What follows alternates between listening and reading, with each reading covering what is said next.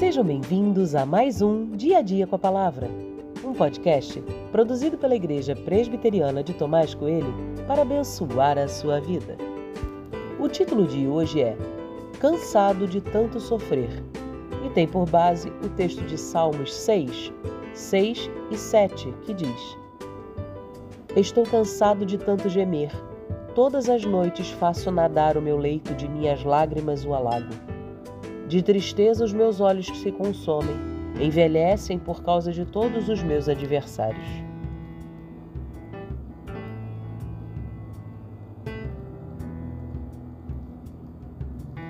Sofrimento é algo que todos nós temos que enfrentar nessa vida. Querendo ou não, o sofrimento faz parte da vida.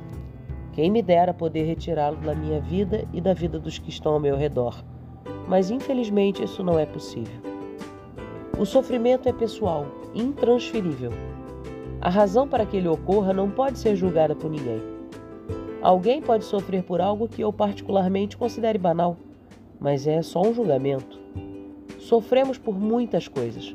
Algumas são justificadas e outras não. O sofrimento pode ser pontual ou contínuo. Quanto mais longo, mais cruel será. Sofrimentos prolongados levam qualquer pessoa à exaustão. O sofrimento contínuo esgota, leva ao fundo do poço ou a um lugar mais profundo que esse. É capaz de fazer o indivíduo perder o sentido da vida e desejar para si a morte. O salmo fala de um sofrimento diário e prolongado. O travesseiro foi a única testemunha desse silencioso sofrimento. Não havia gritos ou desespero, apenas lágrimas silenciosas e contínuas. Mas ouça com atenção. Para todo sofrimento há solução, e toda solução passa por Jesus Cristo. Não há solução sem Ele. Ouça com atenção, não importa em que área é o seu problema. Toda solução passa por Jesus.